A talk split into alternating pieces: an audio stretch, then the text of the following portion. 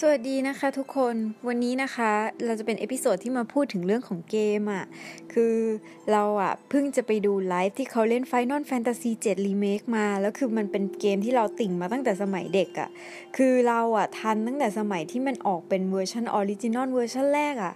แล้วตอนนั้นมันน่าจะสัก 20 ปีที่แล้วอะ่ะคือมันนานมากมันเป็นรุ่นที่แบบช่วงนั้นอะ่ะคือ คือ PlayStation 1 มันเพิ่งจะมาใหม่ๆ แล้วก็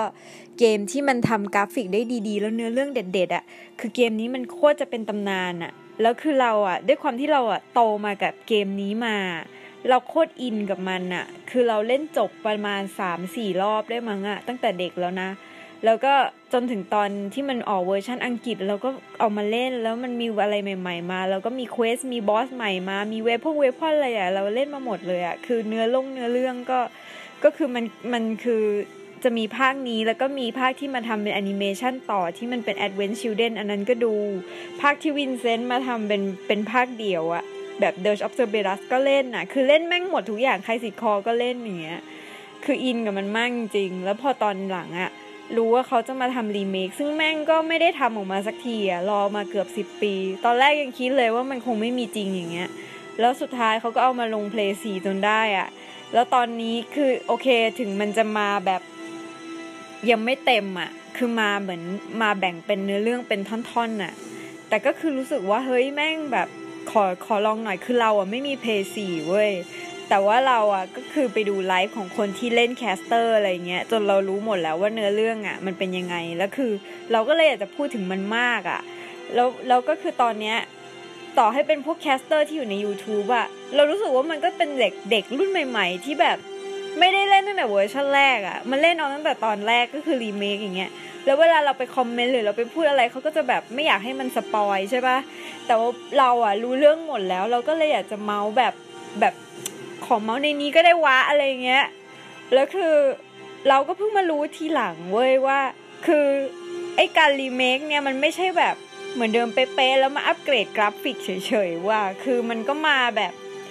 เอาระบบใหม่เอาอะไรใหม่ character ก็ตีความใหม่หมดเลยเว้ยคือ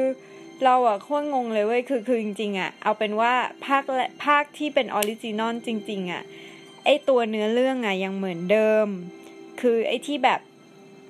คลาวด์เป็น Soldier แล้วก็ มาเจอกับพวกทิฟ้าที่เป็น Avalanche แล้วก็ตอนนั้นก็จะมีบาเร็ตแล้วก็มีไอ้แก๊งสามตัวสามคนน่ะ ที่เป็นแบบเจสซี่บิ๊กส์เวดจ์อะแล้วคืออันเนี้ยยัง keep ไว้อยู่แต่ว่า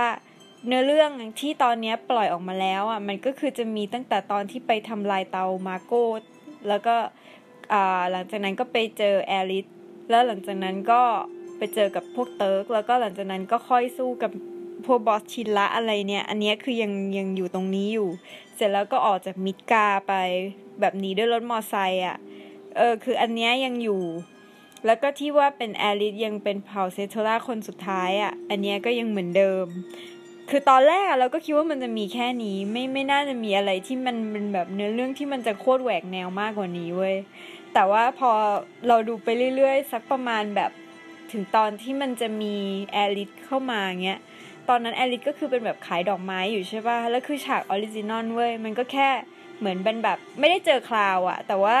อันเนี้ยเวอร์ชันรีเมคอะคือมันเหมือนมันทำให้เนื้อเรื่องทุกอย่างสมบูรณ์ขึ้นก็คือเหมือนแบบได้มาเจอคลาวด์แล้วก็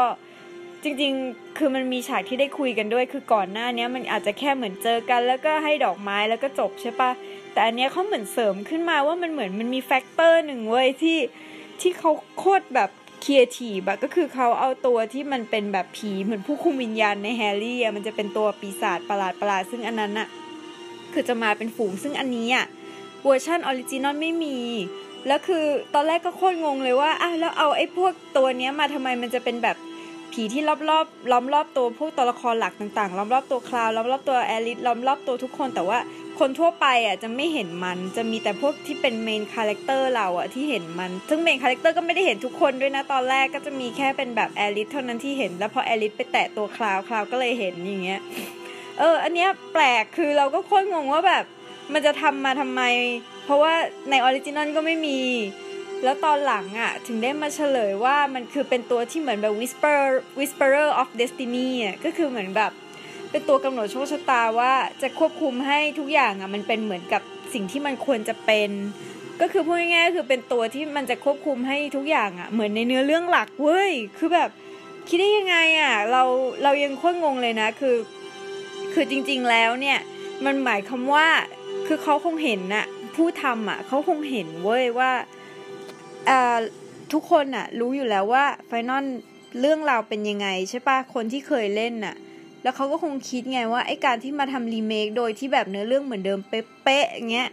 มันอาจจะทำให้คนที่เคยเล่นแล้วอะรู้สึกว่าแบบ เออก็ก็รู้หมดแล้วนี่อะไรอย่างงี้ไงเขาคงแบบคิดว่าอยากจะให้คนที่ไม่ไม่เคยเล่น หรือว่าเคยเล่นน่ะ ได้มีความรู้สึกว่านี่คือสิ่งใหม่ที่มันคาดเดาไม่ได้เว้ยเพราะฉะนั้นน่ะไอการที่เขามีไอตัว monster ตัวเนี้ยเป็นเป็น factor เข้ามาเพื่อที่ว่า สมมุติว่าถ้ามันเกิดมีใครเกิดหรือใครตายอะไรที่มัน มันไม่เหมือนกับเรื่องหลักมันก็เกิดขึ้นได้เว้ย อันนี้คือ peak มากคือตอนแรกเราก็งงๆว่ามันเป็นผีบ้าอะไรแบบเลื้อยๆตอมๆอยู่ได้เต็มจอไปหมดอะไรเงี้ยเราก็รู้สึกว่าเอ้ยมาทำไมวะอะไรเงี้ยเหมือนกันนะแต่ว่าตอนหลังอะเราถึงได้เริ่มเริ่มงงๆแล้วแหละว่าอ้าวแล้วทำไมมันมีตัวละครที่มันถึงได้แบบภาคแรกมันควรจะตายนะ อย่างไอ้บิ๊กเวจี้เจสซี่อย่างเงี้ยคือ คือคือตายตั้งแต่ตั้งแต่ไอเตาปฏิกรณ์ระเบิดตรงนั้นอะที่เป็นเสาเพลทล้มลงมาทับสลัมเขตเจ็ดอะมันควรจบตรงนั้นไง แต่ว่า ไอที่งงๆก็คือว่า พอมีไอผีพวกนี้เข้ามาแล้วบางเรื่องมัน reverse เว้ยก็คือบางคนก็รอดเว้ยแล้วก็คือบางคนก็ที่ตายก็มีแหละนะ แต่ว่าอย่างของบิ๊กอย่างเงี้ยตอนท้ายเรื่องเอารอดเฉยอะคือตอนนี้ part ที่ออกมามันเป็น part ที่มาจนถึงออกจากมิดกาไง แล้วก็เลยรู้ว่าอ๋อแสดงว่าเขาไม่ได้ keep ทุกอย่างให้มันเป็นเหมือนกับเนื้อเรื่องหลัก ตั้งแต่เมื่อ 20 ปีก่อนซะทีเดียว คือเขาพยายามที่จะทำเป็นโจทย์ว่าแบบ what if อะคือแบบ ถ้าหากเราย้อนเวลากลับไปได้อะเออมันอาจจะมีเนื้อเรื่องใหม่ หรือมันอาจจะมีอะไรใหม่ ๆ ว่าถ้าคนนี้ได้เจอกับคนนั้น แล้วถ้าเกิดคนนั้นไม่ตายแล้วอะไรมันจะเกิดขึ้นอย่างเงี้ยคือเขาทำเป็นเหมือนแบบ open open end อะคือ มันไม่ได้ทำตามเนื้อเรื่องหลักซะทีเดียว แต่ว่ามันก็จะมีไอตัว Whisperer of Destiny เนี่ยแหละที่มันจะพยายามมาควบคุมว่าเฮ้ยทุกอย่างต้องเป็นเหมือนเนื้อเรื่องหลักดิคนนี้ต้องตายคนนี้ต้องเกิดอะไรอย่างนี้ดิแล้วมันก็เลยกลายเป็นว่า มันก็เลยเป็นเหมือนช้อยส์ของตัวละครนะว่าแบบถ้าเลือกได้คุณยังอยากที่จะทำสิ่งนั้น หรือคุณจะเลือกที่จะไม่ทำอีกอย่างหนึ่งไหมหรือว่าถ้าเลือกได้ผลของตอนจบมันจะมีอะไรที่เปลี่ยนไปจากเดิมไหมอย่างเงี้ย เหมือนกับเราท้าทายได้แล้วก็คือ เหมือนกับว่าลึกๆแล้วอะ่ะ ตัวละครทุกตัวนะ คือเหมือนเขา hint อะ คนคนทำอะเขา hint ขึ้นมาว่า ก็รู้นะว่าต่อไปอะ่ะ มันจะเกิดอะไรขึ้น แล้วก็ถ้าทำสิ่งนี้ไปผลลัพธ์ของของการกระทำอะมันจะเป็นยังไงเหมือนอย่างคลาวอย่างเงี้ย ลึกๆเขาก็รู้เว้ยว่าอย่างของตอนแรกที่ภาพหลอนเซฟิลอสเข้ามาวุบๆอย่างเงี้ย คือเหมือนเขาจำได้แหละว่าเมื่อก่อนน่ะเขาก็เคยที่จะสู้กับเซฟิลอสมาก่อนเซฟิลอสก็จะเป็นบอสใหญ่แต่ว่า ตอนนั้นน่ะ เหมือนเซฟิลอสเองอะก็จะพูดอะไรที่เป็นแบบมันเป็น punchline ของเซฟิลอสที่ชอบพูดกับคลาวอะว่าแบบเออสุดท้ายนายก็ปกป้องอะไรไม่ได้คำนี้มันเป็นคำที่แบบว่าสุดท้ายเอที่แอลิสก็ตายอะไรอย่างเงี้ย แล้วคือคำก็จะเป็นเป็นคอน FLICT ในหัวใจมันมากเว้ยประมาณว่าแบบเออมันปกป้องแอลิสไม่ได้ แต่ว่าถ้าเป็นในเวอร์ชัน original เนี่ยคือมันจะไม่ได้ขยี้เรื่องพวกนี้เลยเว้ยก็คือมันจะปล่อยให้ทุกอย่างเดินไปตามเนื้อเรื่องธรรมดาไงแต่ถ้าเป็นรีเมคอะคือมันมีภาพตัดต่อแบบ คือขนาดเพิ่งเริ่มเกมอะภาพก็แฟลชมาแล้วอะเป็นเป็นช็อตสมัยที่แบบ เออได้ได้ได้ไปถึงเนื้อเรื่องลึกๆแบบแผ่นสองแผ่นสามอะไรเงี้ยแม่งตัดมาแผ่นแรกเมเทโอก็ตัดมาแผ่นแรกเอาให้รู้เลยว่าเนี่ยเดี๋ยวต่อไปมันจะมีเมเทโอแล้วต่อไปมิดกามันจะพังอย่างเงี้ยแต่แต่ว่ามันมาเป็น hint ใบ้ๆนะ เหมือนมันไม่ได้พูดละเอียดขนาดนั้น แบบที่ว่าคนที่ไม่เคยเล่นภาคแรกมาก่อน มันก็คงไม่ get ว่าเกิดอะไรขึ้นวะอะไรอย่างเงี้ยหรอกแต่ว่าคนที่เคยเล่นแล้วเงี้ยมาเห็นฉากพวกเนี้ยมันรู้เลยไงว่ามันจะเกิดอะไรขึ้นบ้างอย่างเงี้ยแล้วสุดท้ายอย่างเงี้ยอย่างของเรื่องแอริสอย่างเงี้ย คือเหมือนเหมือนเหมือนใบ้ใบ้มาแล้วเหมือนแอลิสก็รู้ตัวอยู่แล้วแหละว่าเออเดี๋ยวต่อไปก็คงจะตายอะไรเงี้ยแต่ว่าพอมันมีไอตัว factor ที่เป็นแบบ Whisperer of Destiny มาอย่างเงี้ยมันก็เป็นแบบ เฮ้ย มันอาจจะไม่เป็นอย่างนั้นก็ได้นะ อย่างเงี้ย แล้วก็คือ ตอนตอนที่พีคสุด คือตอนที่เป็นตอนใกล้จบอะของแพทแพทที่มันเพิ่งปล่อยออกมาก็คือ ขี่มอไซค์ออกมาจากมิดกาใช่ไหม คือขี่มอไซค์ออกมาจากมิกาเนี่ยเนื้อเรื่องหลังเนี่ยนะมันไม่มีอะไรเลยนะ แต่มันเป็นฉากในตำนานจริงๆแหละ คือแบบที่ว่าขี่มอเตอร์ไซค์แล้วก็ทะลุออกมาแล้วก็มาสู้สู้กันกับทหารน่ะแล้วก็มันมันโคตรไอคอนเลยสู้กันบนทางด่วน แล้วก็มีบอสมีอะไรใช่ปะแต่สุดท้ายอะมันมันก็จบแค่ว่าพอพอสู้ไปจนสุดทาง แล้วก็สู้กับบอสที่เป็นหุ่นยนต์เสร็จ ก็คือกลายเป็นว่าออกจากมิดกาไป แล้วก็เป็นตัดฉากเป็น world map ไป อันนั้นก็ว่าเท่แล้วนะเว้ย คือมันเหมือนเป็นแบบ เออ ออกมาจากที่นี่ได้แล้ว แล้วก็รอรอที่จะกลับมาจัดการไอ้พวกชินระใหม่อะไรเงี้ย นี่ก็เท่แล้วนะเว้ย แต่ว่าของรีเมคนี่มัน epic มาก คือเราอะดูไลฟ์ของคนที่เล่น ซึ่งเขาก็ไม่เคยเล่น original เขาก็เขาก็เล่นไปจนถึงสู้กับมอเตอร์ไซค์แล้วเขาก็ตีไปเรื่อยๆใช่ปะพอตีไปเรื่อยๆเสร็จอะแล้ว มันก็มันก็หลายชั่วโมงแล้วนะ gameplay มันออกจะ extend นะเนาะมีซีจง CG มีอะไรมันก็นานนะนะกว่ามันจะเลี้ยวกว่ามันจะโอ้โหสู้กว่ามันจะอะไรใช่ไหมแล้วพอสุดท้ายพอไปไปสู้บอสเสร็จ ก็คิดแล้วว่าเออแม่งต้องจบแล้วล่ะพอเถอะอะไรเงี้ยแล้วสุดท้ายก็คือรอให้เขาออก part หน้ามาที่ว่าจะเป็นเนื้อเรื่องต่อจากนี้จะทำอะไรก็ว่าไปใช่ไหม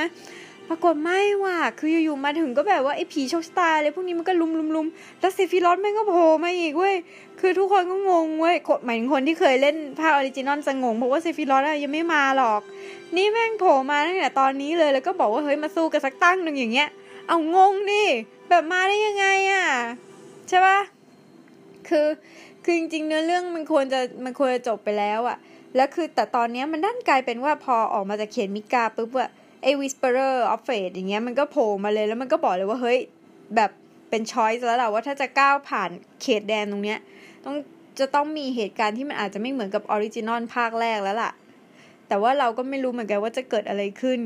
ขึ้นอยู่กับการกระทำของแต่ละตัวละครในตอนนั้นจริง ๆ อย่างเงี้ย อย่างแอริสนี่พูดแบบพูดกับคลาวตอนนั้นเลยบอกว่า เออใน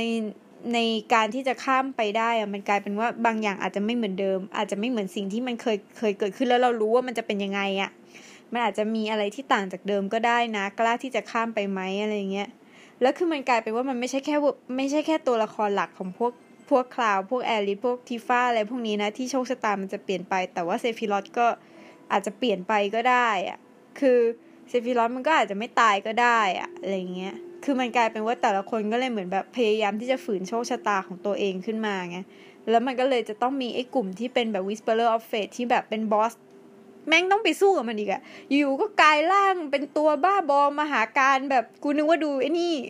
ดู Doctor Strange แบบไอ้ดอมามูอะที่มันจะมาเป็นแบบตัวใหญ่ๆอย่างนั้นเลยนะแล้วก็เหมือนไปอยู่ใน alternate universe ไปแล้วอะแล้วก็ส่งบอสบ้าบออะไรไม่รู้มาให้สู้ประมาณสี่ห้าตัวเว้ย แล้วก็พอสู้เสร็จก็คือ ก็ว่ายากแล้วอะยากเข็ญแล้วนะนึกว่าสู้เสร็จตรงนั้นปุ๊บ จะได้ออกจากมิดการแล้วนะเว้ย ปรากฏอ้าวเอาเซฟิลอสโผล่มาต่อเว้ย แล้วก็มาคุยต่อประมาณว่าเซฟิลอสก็ไปคุยกับคลาวว่าเฮ้ยถ้าเกิดเลือกที่จะเปลี่ยนได้อะคือเหมือนแบบ จะยังให้เซฟิลอสเป็นตัวร้ายที่ต้องไปตายอย่างนั้นเหมือนเดิมหรอ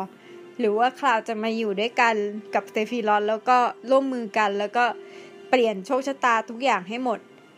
อะไรเงี้ย คือมันเป็นเหมือนเป็นตัวเลือกอะ่ะ อ้าวรีอยู่ให้พระเอกมึงแม่งไปจอยทีมกับตัวร้ายเฉย อะไรอย่างเงี้ย อยู่ๆมาเปิดโอกาสแบบนี้เฉยอะไรเงี้ยใช่ไหมแต่ก็แน่นอนว่าคลาวก็ไม่เอาด้วยอยู่แล้วปะคือมันก็เป็นพระเอกไง มันก็ไม่ได้เป็นแนวเหมือนแบบว่าจะต้องไปร่วมมือกับเซฟิรอสเพราะมันโคตรเกลียดเซฟิรอสเลยอะไรเงี้ย อะแล้วสุดท้ายก็เลยสู้กัน แล้วพอก็เลยโคตรงง คือแบบอ้าวออกมาจากขี่มอไซค์เสร็จนึกว่ามันจะเป็น world map แม่งก็ไม่ใช่ world map ใช่ไหมตอนแรกก็ให้ไปสู้กับไอ้ Whisper Fate สิ เสร็จอ้าวเอาเซฟิรอสไม่ให้สู้ต่อโคตรงง และไอ้ฉากที่สู้กับเซฟิรอสเนี่ย คือมันก็อลังการแหละนะแบบมีเพลง One-Winged Angel มีอะไรเอปง epic ขนนกสีดำอะไรเงี้ยแบบอลังอลังเหมือนสไตล์เซฟิรอสเนี่ยคือก็ทำได้ดีนะถึงแม้ว่าเราก็จะรู้แหละว่าเอาไอ้ฉากจาก Advent Children หรือ CG ทุกสิ่งทุกอย่างจาก Advent Children มาใช้เป๊ะเลยเว้ย เหมือนแบบ ไอ้ไอ้ตอนที่สู้กับเซฟิรอสใน Advent Children อะมันกระโดดข้ามตึกอะไรยังไง แล้วก็เอาดาบมาฟันอะไรยังไง มุมกล้องยังไง แล้วก็ background เป็นพื้นหลังมิดกาที่มันพังๆอะกูบอกเลยมัน save แล้วก็ก๊อปปี้มา paste ในนี้เป๊ะเป๊ะเด๊ะเด๊ะแบบ เออโอเค แต่ไม่เป็นไร เพราะว่ามันก็เป็นฉากที่สวยอะรีไซเคิลมาก็เออ ดูไม่เป็นไร แล้วก็หลังจากนั้นใช่ไหมพอสู้เสร็จก็ โอ้นี่เราก็ spoil เละมากเลยเนาะแต่ไม่เป็นไรคือเราเราเองอะ่ะ ก็จะบอกว่า เราอัดอั้นไง คือเราไม่รู้จะไปไป spoil กับใคร เพราะว่าแต่ละคนก็จะแบบอย่า spoil อย่า spoil หรือเลยนั่นแหละก็เลยมาพูดในนี้ เออ แต่แต่สุดท้ายแล้วนะ พอสู้กับเซฟิลอสเสร็จใช่ไหมมันก็มันก็กลายเป็น open end อีกแล้วว่าแบบ เออ แล้วหลังจากนี้จะเกิดอะไรขึ้น เราก็ไม่รู้ ก็คือ มันอาจจะมีอะไรใหม่ ๆ ก็ได้ แล้วมันก็ hint ว่าไอ้ Whisperer of Fate มันก็พยายามที่จะควบคุมทุกอย่างให้มันเป็นเหมือนในเนื้อเรื่องหลักมากที่สุด อย่างเช่นเนื้อเรื่องหลักเนี่ย ถ้าใครตายในตึกชินละอะก็คือเซฟิรอสส่วนใหญ่ก็จะไปฆ่าเละเทะเลยนะ ตอนนั้นก็จะไปฆ่าประธานชินละ แล้วก็ไอ้พวก staff ที่อยู่ในนั้นบางคนก็ไม่รอดไอ้ไอ้อย่างเงี้ยคือ Whisperer of Fate มันจะไปจัดการให้มันยังเป็นอย่างนั้น แต่ถ้าเป็นตัวที่ เออไอ้ความจริงมันไม่ควรจะตาย มันก็จะยังต้องไม่ตายเหมือนเดิม อย่างเช่นบาเลตอย่างเงี้ยโดนเซฟิรอสเสียบซะงั้นอะในในรีเมคแต่ว่าไอ้ Whisper of Fate มันก็ไปช่วยชีวิตให้ให้ไปไปชุบอะเออ ก็เลยอ้าวไม่ตายเว้ย แล้วเสียบทำไมก็ไม่รู้อย่างเงี้ยเสียบให้ช็อกมั้ง คือเสียบให้คนดูที่เป็น original มันช็อกว่าแบบอ้าวกูทำไมมาเจออะไรแบบนี้อะไรเงี้ยละมั้งแต่จริง ๆ ก็เออเออมันก็มีอะไรที่น่าตื่นเต้นไง มันก็เลยทำให้คนที่เคยเล่นไม่ใช่ว่าแบบนั่งเหนื่อยรอ CG ว่าอ๋อมันเป็นอย่างนี้มันเป็นอย่างนี้แล้วเดี๋ยวมันจะเป็นอย่างนี้อะไรอย่างนี้ไงเขาก็ทำให้มันตื่นเต้นขึ้นมาเหมือนแบบอ๋อเออมันมันอาจจะไม่เป็นอย่างที่มึงคิดก็ได้นะเว้ยอะไรเงี้ยคือคนที่ที่เป็นทีมงานอะคือเราไปอ่านในคอมเมนต์ของคนที่เขาแคสเกมใช่ปะมันก็จะมีคนที่เคยเล่นอะ เขาก็ยังพูดเลยว่าเฮ้ย หรือมันก็เป็นแนวคิดของทีมผู้บริหารแหละที่คิดว่ากูก็อยากเปลี่ยนเนื้อเรื่องเหมือนกันนะเว้ยบางจุดอะหรือว่ากูก็ไม่อยากจะทำให้มันคาดเดาง่ายๆหรอกว่าต่อไปมันจะเป็นยังไงกูก็เลยอะมีไอ้ตัวนี้เพิ่มขึ้นมานี่แหละ เพื่อที่ว่ามันอาจจะมีจุดทางเหของเนื้อเรื่องก็ได้ต่อไป แล้วอยู่ๆแม่งเปิดปลายเปิดว่าแบบอย่างแซกหรืออะไรเงี้ยอาจจะไม่ตายก็ได้อย่างเงี้ย เออมัน peak อะเรารู้สึกว่าเราตื่นเต้นมากเลยนะ เรารู้สึกเหมือนเรากลับไปเป็นเด็กอะเราเราเรานั่งดูเขาเล่นไปแล้วเราก็จำได้ว่าอ๋อเมื่อก่อนมันมีฉากนี้ฉากนี้ฉากนี้ไงล่ะอะไรอย่างงี้ไงแต่ว่าพอมันเอามาทำเป็นภาพสวยมากแบบภาพโคตรสวยอะเหี้ยแบบตื่นเต้นอะคือ เออ ขอบคุณมากที่ให้รอมาสิบกว่าปี แล้วมึงปล่อยอะไรที่มันออกมาแบบ epic epic แบบนี้นะ กูก็เฮ้ยแบบ มันมันเหมือนต่อยอดในวัยเด็กอะนึกออกปะไม่ใช่มาเอาไอ้ความฝันในวัยเด็กกูมาปุยปุยยำให้กลายเป็นอเมริกันเวอร์ชั่นที่แบบเหมือนเอาดาก้อนบอลดีๆ มาทำหนังฝรั่งแล้วมันออกมาแป๊กๆกากๆอะก็ไม่อยากจะได้อะไรแบบนั้นไง นี่คือแบบมันมันเติมเต็มนะ ในหลาย ๆ อย่าง แล้วเขาใส่ใจในรายละเอียดโคตรๆแล้วเขาพยายามที่จะเอาทีมงานเก่ากลับมาทำให้ได้มากที่สุดอะ เพราะทีมนั้นแม่งก็เป็นทีมที่แบบหักเหของ Square นะเว้ย คือตอนนั้น Square แม่งก็เอาเอา character design คนใหม่เข้ามา ซึ่งก็คือโนมูระนี่แหละ แล้วก็เอาเออแต่คนอื่นมันก็คนเดิมๆมาแหละ แต่ว่าโนมูระเนี่ยแหละเพิ่งเข้ามาแล้วแม่งแบบอะไรอะไรมันเปลี่ยนไปเยอะมากเลยอะมันเป็นจุดหักเหที่ทำให้ Final 7โคตรบูมเลยอะในสมัยนั้นอะ เป็นเป็น game of the year ที่ขายดีที่สุดแล้วแม่งก็เป็นเกมในตำนานไปเลย เพราะว่ามันไม่เหมือนกับ RPG ทั่วๆไปอะเนื้อเรื่องมันละมันดาร์กแล้วมันก็ลึกซึ้งมากอย่างเงี้ยแล้วคือเอาคนเดิมคนนั้นนะกลับมาทำรีเมคซึ่งคนนี้เขาก็โคตรเก่งอยู่แล้วด้วยนะเขาก็คงจะมีจุดมุมมองอะไรที่มันจะทำให้เรารู้สึกว่ามันไม่จำเจ เพราะเขาเขาเก่งอะเราตามความคิดเขาไม่ทันหรอกจริง ๆ แล้วคือมันเลยสนุกมากตรงที่ว่าเขาไม่ได้ปล่อยมาแบบทีเดียวจบให้เล่นจนจบไงคือเขาปล่อยมาทีละทีละขยักขยักอะก็เลยไม่รู้หรอกว่าขยักสองมันเป็นยังไง มันเลยเหมือนเราได้ได้ตามเนื้อเรื่องที่เราก็คาดเดาไม่ได้ไปด้วยอะสนุกมากเลย แล้วก็ไอจุดที่ทำให้คนเขาตื่นเต้นกันมากที่สุดแล้วว่ามันก็น่าจะเป็นเรื่องที่แซกอยู่ๆก็เหมือนแบบจะถูก ชุบขึ้นมาว่ะ คือจริงๆแซกอะมันตายตั้งแต่ภาคคลาสิทคอแล้วไง แต่ว่ากลายไปว่าภาครีเมคอะเหมือนว่าเขาจะทำให้ยังมีชีวิตอยู่อะซึ่งตรงนี้มันก็เลยทำให้ตื่นเต้น เพราะว่าจริง ๆ แล้วอะแซกกับคลาวอะคือแซกมันก็เหมือนเป็นแบบเอ่อเป็นเป็นเหมือนไอดอลอะเป็นเหมือนต้นแบบของคลาวแล้วทีเนี้ยพอหลังจากแซกตายอะคลาวที่ตอนนั้นน่ะ ถูกจับไปอยู่ในห้องทดลองของชินระแล้วก็ไปอาบพลังมาโก้มาใช่ไหมจนตอนหลังก็ได้เป็นเหมือน soldier แต่ว่าไม่ใช่ soldier แบบ soldier ที่ first class จริง ๆอะแต่ว่าเป็นแค่เหมือนถูกจับไปทดลองเฉยๆอะแล้วก็เหมือนกับได้ถ่ายทอดเอาความทรงจำของแซกเข้ามา แล้วก็คิดว่าตัวเองอะเป็นแซกเพราะว่าตอนนั้นน่ะเหมือนแบบเขาเหมือนสูญเสียความเป็นตัวเองไปอะ่ะแล้วก็จำอะไรไม่ได้เลย หลังจากถูกจับไปอยู่ในห้องทดลองไงแล้วทีเนี้ยหนีออกมาได้พร้อมแซกแต่ว่า อหนีออกมาแล้วมาที่มิดกาแล้วก็ตอนหลังอะคือแซกอะถูกทหารชินละฆ่าตายอยู่ที่นอกเมืองมิดกา มันก็จบแบบนั้นแล้วในแล้วหลังจากนั้นก็คลาวก็คิดว่าตัวเองคือแซกเป็น soldier first class แล้วก็เข้าไปอยู่ใน Midgar แล้วก็ไปเป็นทหารรับจ้าง แล้วถึงได้เริ่มเรื่องของ Final เจ็ดภาคภาค original ก็คือมันเริ่มจากตรงนั้นไงซึ่งจริงๆอะถ้าเกิดว่าเขามาตั้งว่าเฮ้ยถ้าเกิด ทางเลือกอะว่า Whisper of Fate แบบก็อาจจะทำให้แซกไม่ตายก็ได้เงี้ยภาพ CG สุดท้ายก็คือแซกยังไม่ตายเว้ย ก็เลยงงว่าอ้าวแล้วมันจะเกิดมันเป็นเรื่องอันนี้ได้ยังไง ก็เลยกลายเป็นว่าทุกคนก็ลุ้นกัน อีกเรื่องหนึ่งที่คนลุ้นกันก็คือแล้วแอริสล่ะ แอริสนี่คือยังอยู่หรือเปล่าหรือว่าตามเรื่อง original คือแอริสต้องตายตอนไปที่ Promised Land ใช่ไหมแต่ว่าถ้าถ้าเกิดว่า มันมันทำรีเมคมาแบบนี้มันก็ไม่แน่ไงอะไรอะไรมันก็เกิดขึ้นได้ถูกปะแต่ว่าไอสิ่งสำคัญเลยอะ่ะก็คือว่าตอนนั้นอะ่ะ เราก็จำได้อีกเรื่องหนึ่งก็คือคนเถียงกันว่า สรุปแล้วนางเอกเกมนี้คือทีฟ้าหรือแอริสใช่ปะซึ่งแบบมันเป็นปัญหาโลกแตกเว้ยคือมันแล้วแต่คนชอบจริง ๆ นะ แล้วคนเขาเถียงกันใหญ่เลยแล้วเชื่อว่าว่าช่วงประมาณแบบ ยี่สิบปีก่อนอะที่แม่งไม่มีอินเทอร์เน็ตอะไรเลยอะแล้วคือคนก็ต้องไปตามหาบทสรุปมาจากที่เขาแบบแปลเอาจากญี่ปุ่นหรือว่าซีร็อกซ์เอาอะหรือว่าเอออย่างพวกนิตยสารเกมก็จะใช้วิธีการเล่นเอาเอง แล้วก็เขียนออกมาเป็น game guide อะซึ่งแม่งแบบ ตอนนั้นมีข่าวลือเยอะมากว่ามีวิธีชุบแอริสอยู่ในเกมเว้ยแล้วคนก็แบบไปทำสกู๊ปไปหาวิธีใหญ่เลยว่าเฮ้ยมันต้องไปทำ quest อะไรวะอะไรเงี้ยจนสุดท้ายอะค่ายอะต้องมาประกาศว่า มันไม่มีเว้ยคือแอริสยังไง คือไม่มีทางชุบชีวิตขึ้นมาได้ ซึ่งแม่งเป็นเรื่องที่โคตรสะเทือนหัวใจเว้ยเพราะรู้สึกว่ามันก็น่าจะเป็นเกมแรก ๆ ที่แบบตัวละครตายแล้วทุกคนแบบ panic แบบโคตรช็อกอะแบบไม่คิดเลยว่าจะเอาให้แบบโห จบแบบนี้จริงๆอะไรอย่างงี้ไงแต่ว่าคืออย่างคลาวกับแอริสอะบนลึกๆในตอนเด็กอะคือคลาวอะชอบเอ้ยเอ้ยคือไม่ขอโทษคลาวกับทิฟ้าคือเมื่อก่อนตอนเด็กๆอะ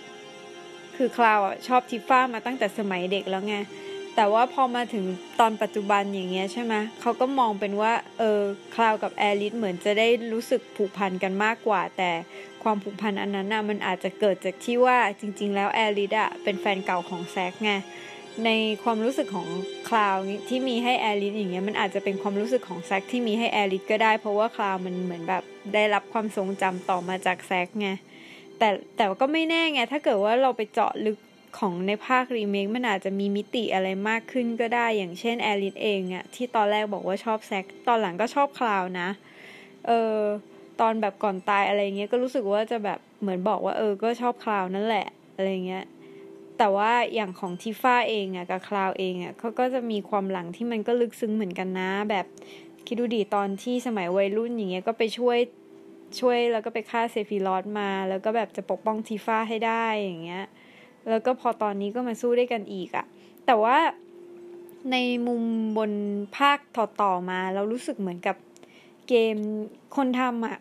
เขาพยายามมองเรื่องนี้ให้มันเป็นกลางว่ะ เขาไม่ได้จับคู่ใครเป็นคนใดคนนึง มันก็เลยแบบ เนี่ยเรืองอออกมาเพียบเลยอะ เรือทีมทิฟ้าแล้วก็ทีมแอริสอย่างเงี้ย คือต่อให้แอริสแบบตายไปก็เหอะ แต่ว่าพอมาใน Advent Children อะคือนางก็มาเป็นเสียงอะเป็นเงาเสียงเป็นภาพสปิริตอะไรอย่างเงี้ย เหมือนกับว่านางก็ยังอยู่กับทุกคนอยู่นะอะไรอย่างเงี้ย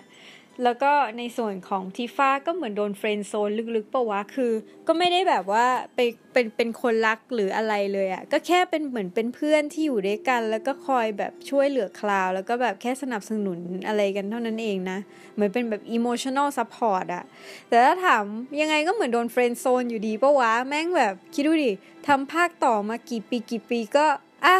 มึงก็ไม่ได้เห็นเดทกันสักทีนึงนะ แล้วก็ไม่เห็นจะบอกว่ารักกันสักทีนึงนะอะไรอย่างเงี้ย คือเขาคงจับคู่ไม่ได้ด้วยอะหมายถึงในเกมอะแบบจะให้มันเลือกว่านางเอกเป็นใครอะไม่ได้หรอกเพราะว่าแฟนคลับฐานแฟนโคตรเหนียวแน่นน่ะทั้งสองคนเว้ยแล้วทั้งสองคนก็แบบเชียร์ว่านี่คือนางเอกไงเขาก็อยากจะให้มันเป็นปลายเปิดละมั้งแล้วก็พอมาถึงในเวอร์ชันรีเมคทุกอย่างแม่งถูกขยี้ไอ้คลาวนี่คือกลายเป็นขุนแผนไปแล้วเว้ยคือตอนนี้แม่งมี moment กับทุกๆคนที่เป็นผู้หญิงในเรื่องอะคิดดูแล้วกัน คือเมื่อก่อนนะแค่ ทิฟ้ากับแอริสก็ปวดหัวจะแย่แล้วป่ะแล้วพอมาถึงในรีเมคนี่คือแบบเรือแล่นกันแบบโอ้โห จะ ship อะไรดีอะคืออย่างของคลาวกับทิฟ้านี่เขาก็จะให้เป็น moment เหมือนแบบมีแบบแตะเนื้อแบบแตะกันกอดกันคอยปลอบใจกันอะไรเงี้ยแบบมันก็หวานซึ้งอะเหมือนแบบคนที่เคยเป็นเพื่อนสมัยเด็กแล้วกลับมาเจอกันอย่างเงี้ยเขาก็จะให้เนื้อเรื่องช็อตนั้นให้มันเป็นแบบ เออ ฉันก็ยังคิดอะไรกับเธออยู่นะอะไรอย่างเงี้ย มันก็จะดูแบบ เออน่ารักดี แต่พอมาถึงในมุมของคลาวพอเจอแอริสแม่งก็น่ารักอะก็ทำออกมาเหมือนแบบแอริสก็จะดูเป็นผู้หญิงโกโก้ว่าเป็นแบบสดใสน่ารักน่ารักแบบ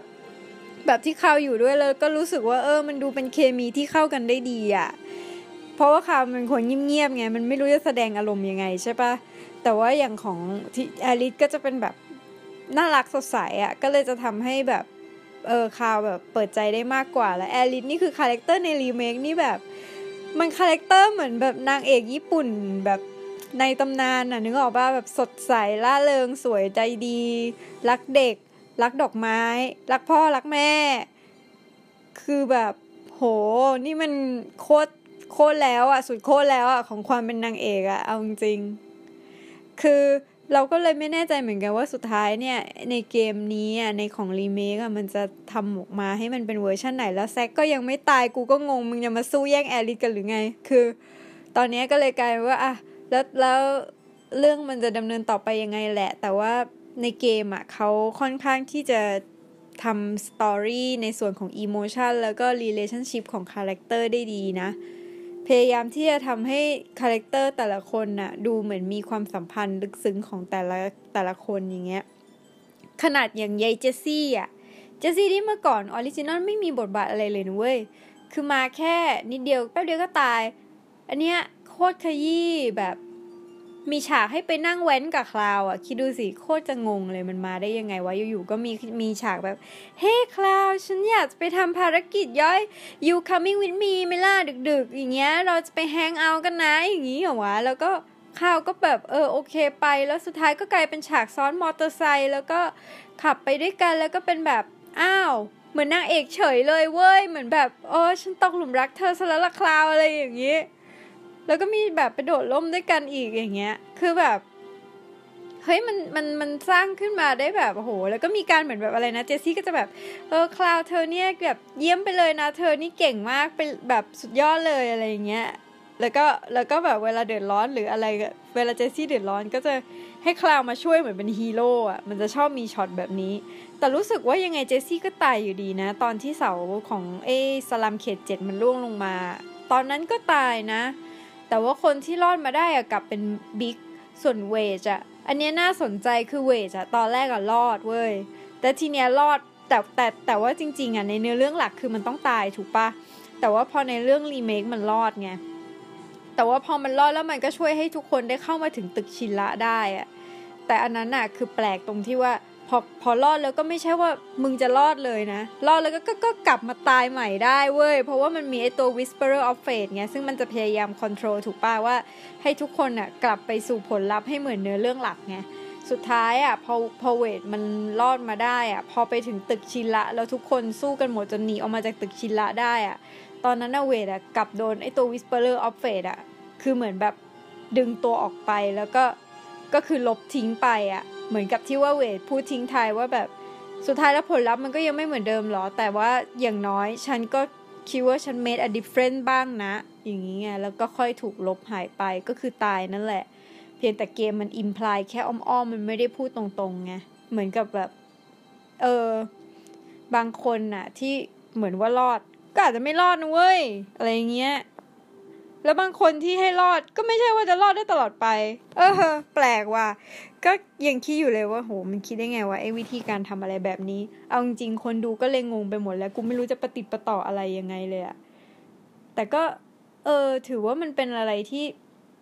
แม่งเปิดโลกมากเลยนะ การที่เกมมันมาทำเป็นโอเพนเอนแบบเนี้ยก็คิด เฮ้อมึงรู้ว่าแม่งได้ด้วยเหรอวะเขาทำกันแบบนี้ได้ด้วยเหรอวะอะไรเงี้ย แล้วก็อะถ้าพูด ต่อจากเรื่องของความสัมพันธ์ เราก็ยังไม่รู้เลยนะว่า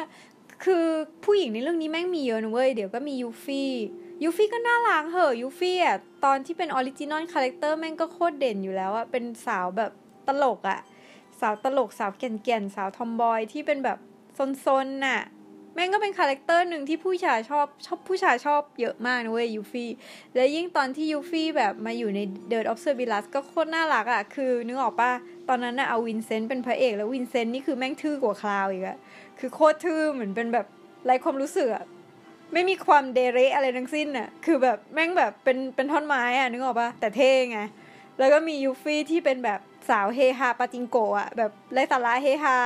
แล้วก็คือเวลาอยู่ด้วยกันมันเลยตลกไง เพราะว่ามันดูเป็นความตรงข้ามกัน แล้วก็แบบแม่งคน ship วินเซนต์กับยูฟี่เยอะมาก แต่ว่าจริง ๆ แล้วอะคู่คลาวกับยูฟี่คนก็ ship เยอะเว้ยเพราะว่าอย่างที่บอกคลาวอะ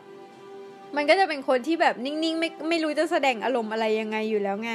แล้วพอมันมาเจอผู้หญิงแบบยูฟี่มันก็เลยดูมี dynamic ที่แบบเอออีกคนหนึ่งล่าเริงสดใสตลกเด็กๆบ้องๆอะแล้วก็ผู้ชายจะเป็นแนวนิ่งๆทื่อๆหน่อย ซึ่งแม่งก็จะแบบ เป็นเหมือนพอเรื่องการ์ตูนญี่ปุ่นที่เป็นแบบการ์ตูนตาหวานใช่ปะล่ะคนเขาก็จะชอบอยู่แล้วไงก็ไม่แน่นะยูฟี่ภาคนี้โผล่มาใช่ว่าต้องน่ารักมากเว้ยเออ ก็น่าดูว่าเขาจะทำยังไงเว้ยสรุปกูว่าเรื่องนี้ก็คงชิปกันได้สามเรือเลยอะมีเรือทิฟ้าเรือแอริสเรือยูฟี่จริง ๆ นะ แล้วก็ไอ้พวกตัวละครผู้หญิงที่เป็นตัวละครเสริมอะไรที่มันมันเยอะๆอะ่ะ เดี๋ยวเขาก็คงจะมีแบบทำให้มันเด่นขึ้นน่ะ คิดว่านะ เออแล้วก็ อีกมุมหนึ่งก็คือพวกฉากอะไรที่มันน่าประทับใจในในเมื่อตอนที่เป็นเนื้อเรื่องหลักเขา keep ไว้หมดเลยนะ อย่างเช่นช็อตที่เป็นแบบช็อตตอนเปิดตัวที่มันอลังการแบบที่ว่าเออแอลิสนั่งอธิษฐานอยู่อะแล้วภาพแม่งก็ตัดขึ้นมาเป็นเตาปฏิกรณ์ค่อยๆ ปุ๊บปุ๊บปุ๊บขึ้นมาทีละโซน แล้วก็ซูมให้มันเห็นเป็นทั้งมือมิกา แล้วก็ปั้วเป็นโลโก้หนัง แล้วก็เป็นคลาวกระโดดมาจากรถไฟอะ่ะ อันนั้นอะขนลุกเลยนะเว้ยคือของจริงแม่งก็เป็น CG ที่สมัยนั้นคือสวยแล้วล่ะไอที่เห็นเป็นโพลีกอนอย่างนั้นนะนะ แล้วก็คือตอนเนี้ยมันก็ถูกทำรีเมคออกมาให้มันเป็นแบบโคตรของ High Definition น่ะทุกอย่างแม่งออกมาปังมากอะ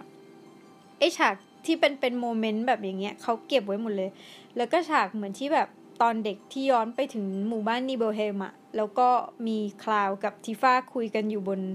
ไอ้เสาตรงกลางหมู่บ้านที่มันเป็นบ่อน้ำอะแล้วข้างบนมันจะเป็นดาวสวยๆอะอันนั้นอะในในเกม original ก็มีเว้ยแม่งเป็นฉากในตำนานอีกอันหนึ่งเหมือนกันเว้ยแล้วคือตอนนี้ก็มีเหมือนกันเว้ย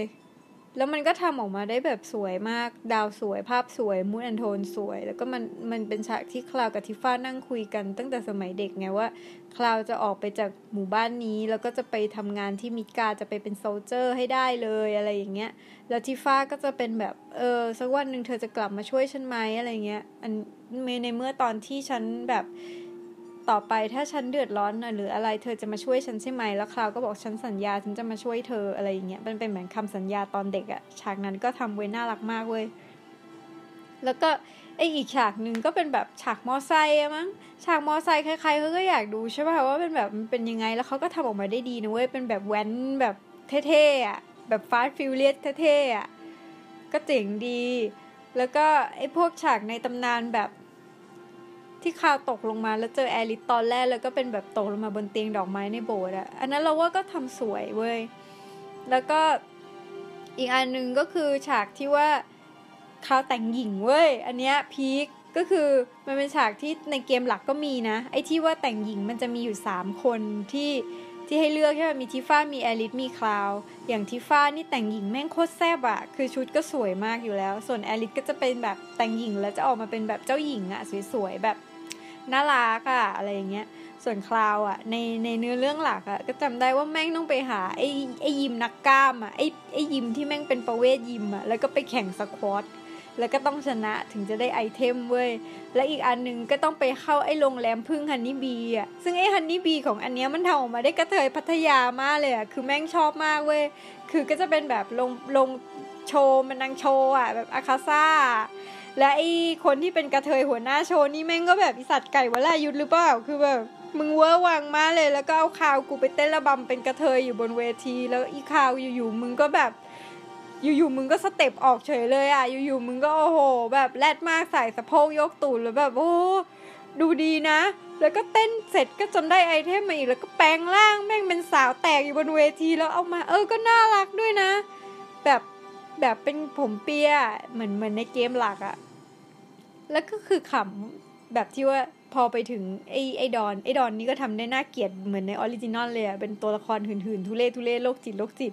อันเนี้ยแม่งทำได้ดีมากเลย พอมาเป็นเวอร์ชันรีเมคที่มันเป็น 4D แบบแบบละเอียดละเอียดแม่งยิ่งน่าเกลียดเป็นคนหื่นกามหนักกว่าเดิมโคตรน่ารังเกียจอะแล้วทีเนี้ยมันก็เลือกคลาวอยู่ดีใช่ปะเออแต่ช็อตนั้นมันเป็นช็อตที่แบบทุกคนชอบจริงๆเว้ยเป็นช็อตที่แบบ ให้คลาวแต่งหญิงให้ได้อะไรเงี้ยทุกคนจะพยายามเก็บ item เพราะจริงๆคลาวไม่จำเป็นต้องแต่งก็ได้นะ ในส่วนเวอร์ชันหลักอะมีแค่เอาทิฟ้าแล้วก็จับแอริธแต่งหญิง แล้วก็ปลอมตัวเข้าไปใน Wall Market แค่นี้ได้ละ แต่คนส่วนใหญ่จะเพจะแบบเออพยายามเก็บ quest หรืออะไรเงี้ยเพื่อให้คลาวมันแบบมีชุดที่จะแต่งเป็นผู้หญิงเข้าไปด้วยด้วยกันเป็นสามคน เพราะว่ามันสนุกไงเอออันนั้นก็หาเว้ย อ๋อแล้วก็อีกอันหนึ่งก็ต้องพูดถึงชินละหน่อยว่ะ อันของชินละนี่ก็ทำได้แกรนมากอะ่ะ คือทำให้รู้ว่ามันเป็นบริษัทที่แบบบริษัทองค์กรเผด็จการที่แบบรับหลังแม่งแบบทำเขาทำความชั่วไว้เยอะมากอย่างเงี้ยไอ้ประธานเงี้ยไอ้ไฮเดเกอร์เงี้ยก็ทำมาแบบเร็วๆแบบเอาให้รู้เลยอะว่าแบบโอ้โหนี่แหละไอ้ตัวร้ายในตำนานอะไรอย่างงี้ไงแล้วก็อีป้าสกาเลตก็ทำเอาไว้ซะแบบเผ็ดเชทำเอาไว้แบบร้ายๆอะ่ะ คือฉากอีกฉากหนึ่งที่รอดูต่อไปก็คือนู่นเลยอะไอฉากตรงป้อมปืนใหญ่ถ้าได้ไปจูนอน แล้วก็มันจะมีฉากในตำนานอีกอันหนึ่งก็คือทีฟ้ามันยืนตบสกาเลตเว้ยแม่งเป็น battle ตบหน้ากันเว้ยตบหน้าสกาเลตตบตบตบแรก ๆ กันนะแล้วกูกดปุ่มรัวมากเลยเว้ยใน original นี่กูตบแชะเลยกูตบแชะแชะแชะมากเลยมือตบแบบตบไปยี่สิบกว่าครั้งอะตบจนมันแบบลงไปนอนอะของสกาเลตอะ อันเนี้ยฉากตบในตำนานต้องมานะ ในเกมรีเมคนะแม่งต้องไม่พลาดนะเว้ยฉากนี้ห้ามตัดออกแล้วยิ่งอีป้าสกาเลตมันทำมาซะแบบดูเลวมากมันเป็นผู้หญิงเลวๆแบบโหยนมแม่งก็ใหญ่มากด้วยเว้ยคือของของใน polygon ของเอเอเวอร์ชันเกมหลักก็จะดูเป็นผู้หญิงหน้าเลวๆฝรั่งใช่ป่ะแล้วก็ดูเป็นแบบนมใหญ่ๆใช่ป่ะพอเป็นเวอร์ชันรีเมคแม่งยิ่งน่าตบกว่ากว่าเวอร์ชัน original ได้อีกอะคือแม่งต้องตบมันให้ได้บอกเลยจริง กูจะไม่พลาด แล้วก็ เอ่ออีกอันหนึ่งโอ้เยอะอะฉากฉากในตำนานเขาเยอะนะ แล้วเขาน่าจะเก็บไว้หมดเลยอย่างลูฟัสอย่างเงี้ยก็ทำออกมาได้แบบโอเคอะคือลูฟัสจริง ๆ แม่งก็ตอนแรกนึกว่าจะตายด้วยเว้ยในเวอร์ชันเกมหลัก เพราะว่าตอนนั้นอะคือเวพอนมันมาบุกมิดการแล้วก็มิดการมันก็โดนเมเทโอถล่มใช่ปะนึกว่าจะตายแล้วนะ ปรากฏมันเป็นตัวละครที่ได้รับความนิยมมากในระดับหนึ่งเว้ย เขาก็เลยเอามันกลับมาว่าจริง ๆ ยังไม่ตาย แล้วก็อยู่ในภาค Advent Children Advent Children ก็ไม่ได้มีบทบาทอะไรมากหรอกเพราะว่าเสือกไปป่วยเป็นโรคอะไรสักอย่างว่าตอนนั้นอะที่มันเป็นโรคแบบเหมือนบาดแผลจากดวงดาวอะก็เลยต้องพันผ้าไม่ไม่ค่อยได้เห็นมาเห็นอีกทีก็นู่นเลย ตอนจบ คือตอนก่อนหน้านี้ก็ถูกเอาผ้าคลุมหน้าแล้วก็โผล่มาเป็นเหมือนแบบคุยคุยเฉยๆไงแต่ว่าในในอันรีเมคเนี่ย มาเยอะอยู่ คือมาเป็นแบบ พ่อถูกเซฟิรอสฆ่าตาย ก็เข้ามาสืบต่อได้เลย แล้วก็แบบโหพวกสกง skill หรืออะไรที่ไปสู้กับคลาวนี่คือแบบ มันทำออกมาเท่ไงก็เลยแบบ เออ รอดูต่อไปว่าในอันต่อต่อไปอะฝั่งลูฟัสแบบมันจะมีอะไรต่อ ส่วนของหน่วยเติร์กคือมันเหมือนเดิมอะรูทเลโน อันนี้มันก็เหมือนใน Advent Children อยู่แล้ว ซึ่งมันทำได้ดีอยู่แล้วไง ก็ดีที่มันยังกลับมาทำเหมือนเดิมได้อยู่ ส่วนอีบอสของไอรูทกับเลโนคืออีเชิง เชิงนี่มันก็มาเป็นแบบ มันก็มาเป็นแบบจีนจีนของมันอะเป็นพระเอกหนังจีนของมันอะก็ไม่ได้มีอะไรอะพูดตรงๆมันก็เป็น flat character นะ มันไม่ได้ดูมีความแบบ development อะไรเท่าไหร่หรอก แต่ว่าไอการที่มันโผล่มามันก็ดี มันให้ทำให้เห็นตัวละครเก่าๆอะว่าเป็นยังไง เออ ส่วนไอโฮโจ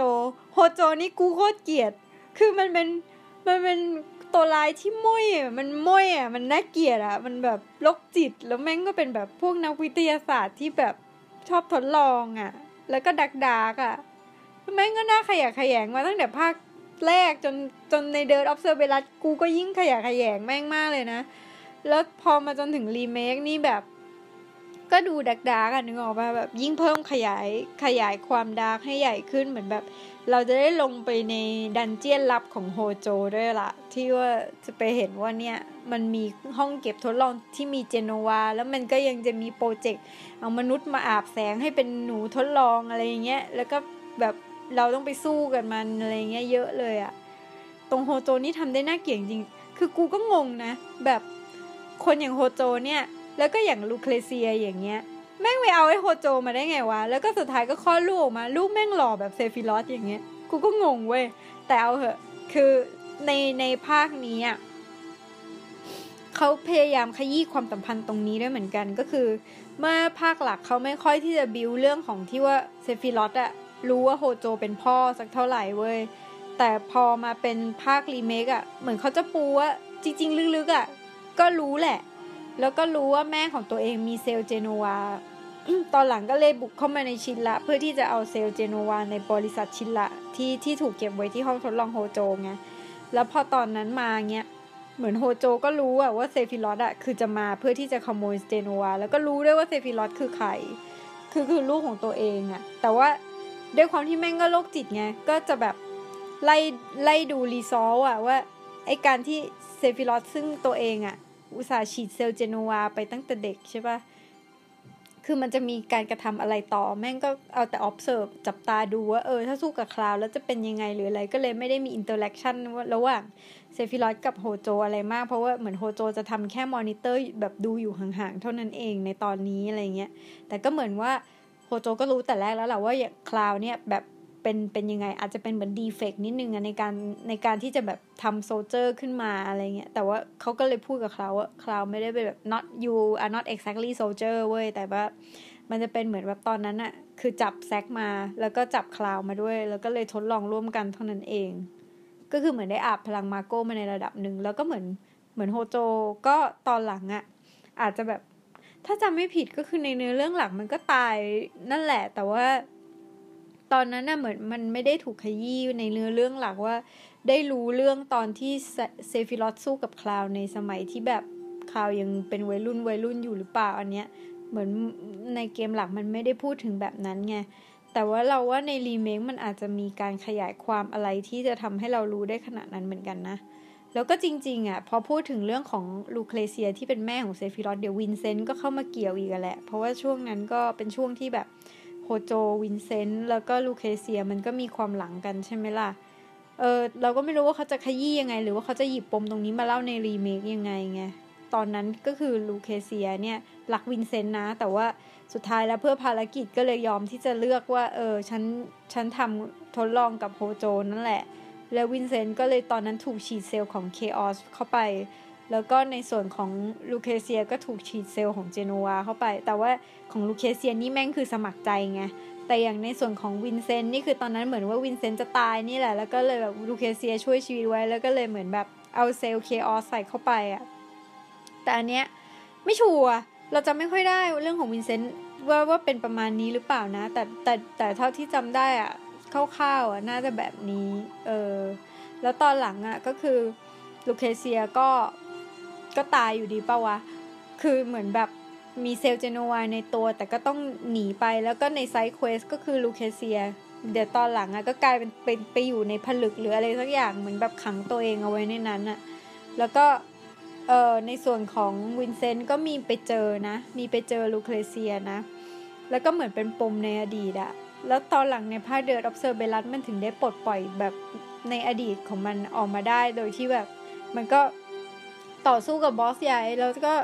เอาเซลล์เคออสในตัวของวินเซนต์ออกมาได้ แล้ววินเซนต์ตอนนี้ก็